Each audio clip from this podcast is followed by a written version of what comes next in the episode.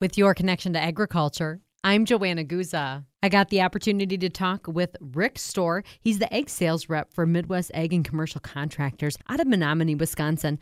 Rick, can you start off by just sharing a little bit more about the projects you're doing here in Wisconsin or even more in general in the Midwest? Uh, we recently installed a Stjernholm sand separating system unit at Minglewood Incorporated up at Deer Park, Wisconsin. And this product's been used in Europe, specifically in Denmark, for the past 25 years. So it's not a new product in Europe, but it is in the U.S. Uh, they've dealt with it for years over there uh, with wastewater and removing solids from the wastewater systems, but it is new to the U.S. In fact, uh, the one that we installed at Minglewood is the first one in the United States.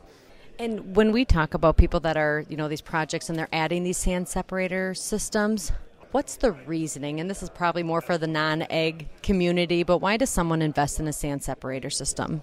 Well, in this day and age, it's a lot of it for green, uh, making things green.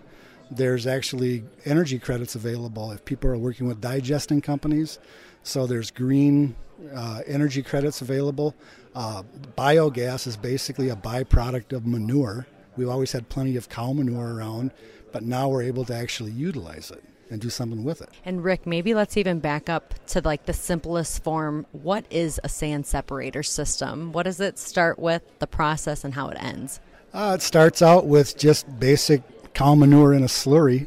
It's everything that comes out of the barn. Um, it might be sand, manure, uh, wastewater, things that come out of the parlor. A lot of times it all just gets agitated and put into a big pit, and the sand tends to separate and fall to the bottom. They have to separate that to try to clean the pits out to start with, but also to try to get rid of, man- of the manure. In the past, a lot of the systems that are out there really don't do an efficient job, and you get a really messy, sand laden manure that's hard to deal with.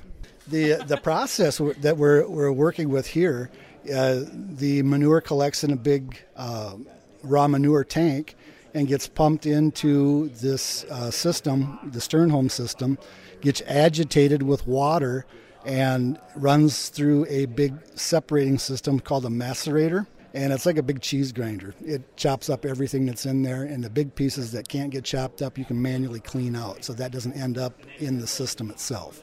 From there, basically, it's a a gravity thing with a cyclone, and it's like the old Venturi effect that we had in the science project at school, where the water spins around and the solids separate out.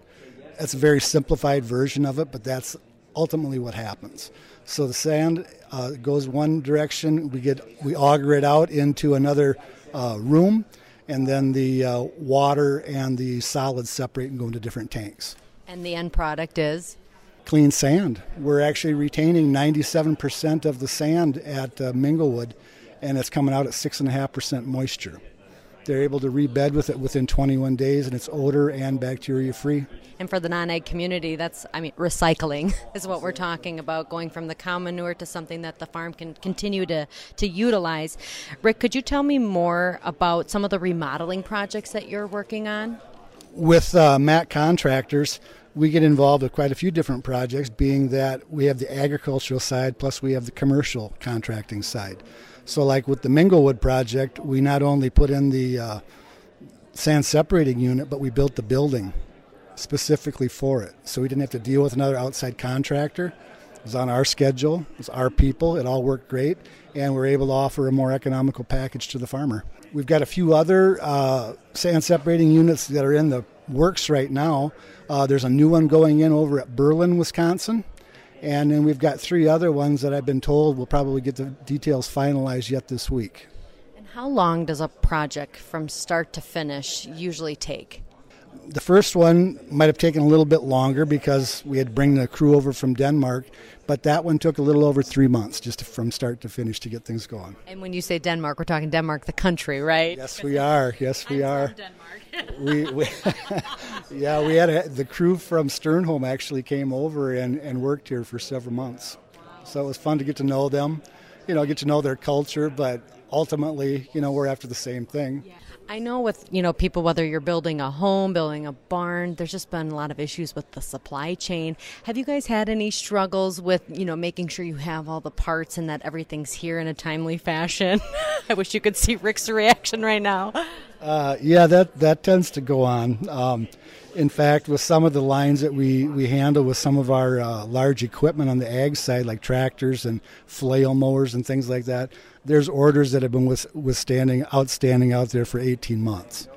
I mean, it just trickles in. So we're able to utilize the network and, and buy from some other dealers and work with some other dealers to try to fill in. But parts, yeah, that's an ongoing thing. That's really kind of a, a tough one some days when you get on big projects and you might have the wrong size press or you might have the wrong size motor and you got to try to source it.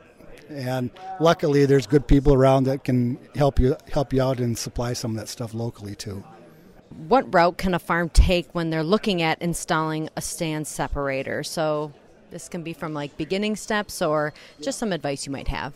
Well, luckily right now we have a working operating system and we're doing tours up at Minglewood. So that's the, the first thing I would see, say is just come see it, look it over, come talk to the owner.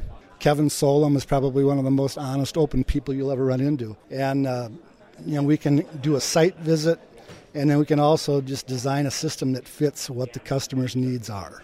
So we've got the option of, uh, you know, if anybody wants to, we could take tours to Denmark too, over to uh, to see the stuff in, in Denmark and see what Stjernholm's doing because they have an awful lot of them over there. Right? Yeah. Get your passport. Yeah.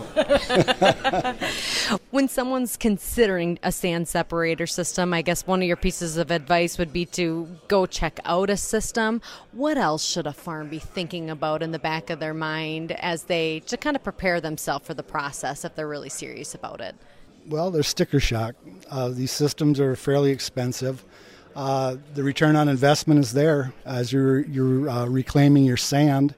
There's a huge savings in that, and then with the uh, the other end of it, with the uh, the biogas into things, there's digester companies out there with energy credits, and there's a whole other avenue, a whole other revenue stream out there available for people. Right, looking at all the different types of opportunities. Do you find for people that are it's better to start with a new build, or is it pretty easy to add to an existing facility and remodel it? Um, what has been your experience with working with farms on the routes they take? uh, the easier way is new build uh, from the construction end of things. That's usually not the most economical way for the farm to go. They try to, you know, work it in and remodel and add on and things like that. But when you add, start doing that, the energy costs get to be so huge because we're suddenly adding all sorts of motors and electricity and all sorts of things that people might not have been thinking about when they were talking about doing this build. So it's almost uh, worthwhile sitting down and looking at doing new and some of the new technology that's out here to try to get more economical in uh, going to market. Right, and it might even be then adding that biogas, the digester aspect of it too, that might be adding on. When you've worked with some of these different farmers, uh, what are some common mistakes or things that you run into that you kind of wish farmers knew going into the project or even once they have the sand separator system? And maybe I shouldn't say mistakes, but challenges that they might face.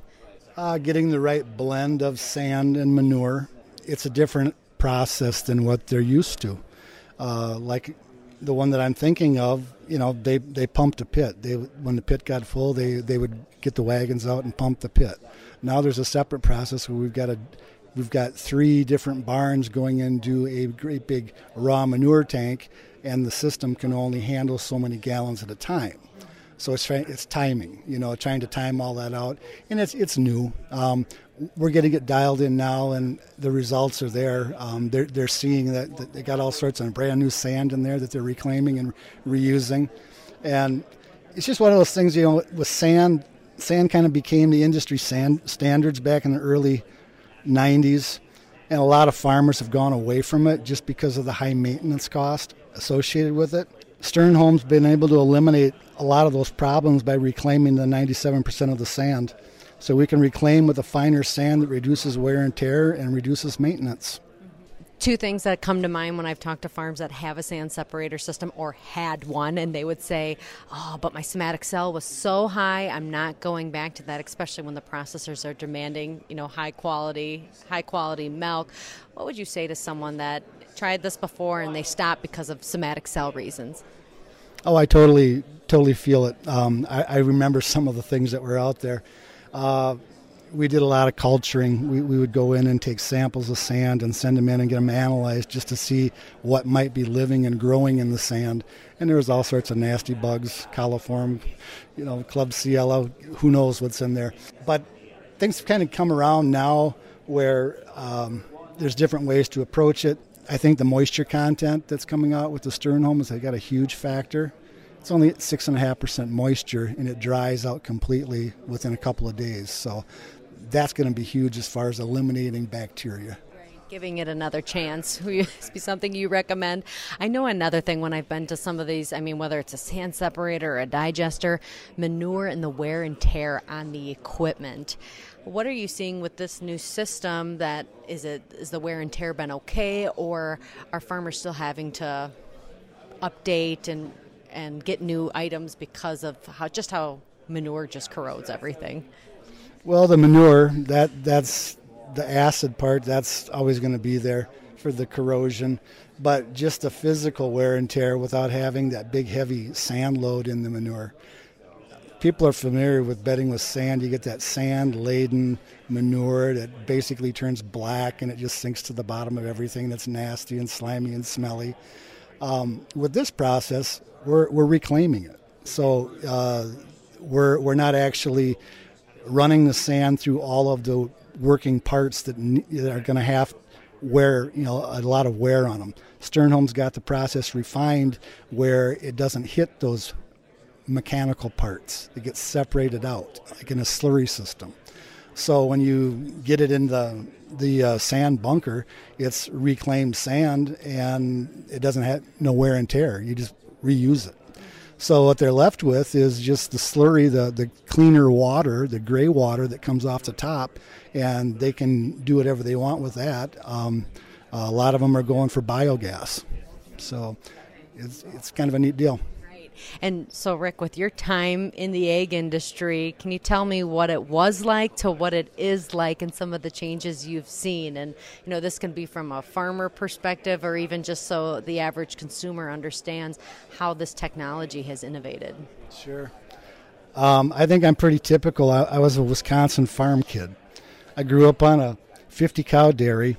Uh, we milked with a pipeline. Everything was manual. We had silos. We filled silos manually. They didn't have the bunkers.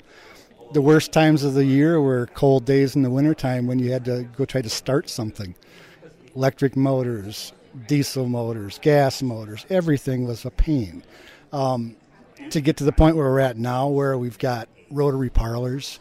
Um, there's one that I have dealt with that's a 100 cow rotary that milks 5,000 cows on this big merry-go-round. It's amazing just to sit and watch it and realize, hey, we're, we're farming here. It's, it's high speed farming, but it, it does, you know, it has changed things. But there's been so many neat innovations that have come along, and production has increased, and uh, animal health has increased, uh, conception rates, the just the way that uh, they breed cows now. With uh, you know, it used to be a, a big thing with embryo transplant or a flush. That's old business now. They've gotten so many things with genomics now that it's crazy to keep up. I agree. And thanks for sharing that recap with us. You've been listening to Rick Storr. He's the ag sales rep for Midwest Ag Commercial Contractors out of Menomonie, Wisconsin. I'll be including Rick's email information in the description, so feel free to contact him to ask more about the sand separator system. And that's your connection to agriculture. Thanks for listening. I'm Joanna Guza.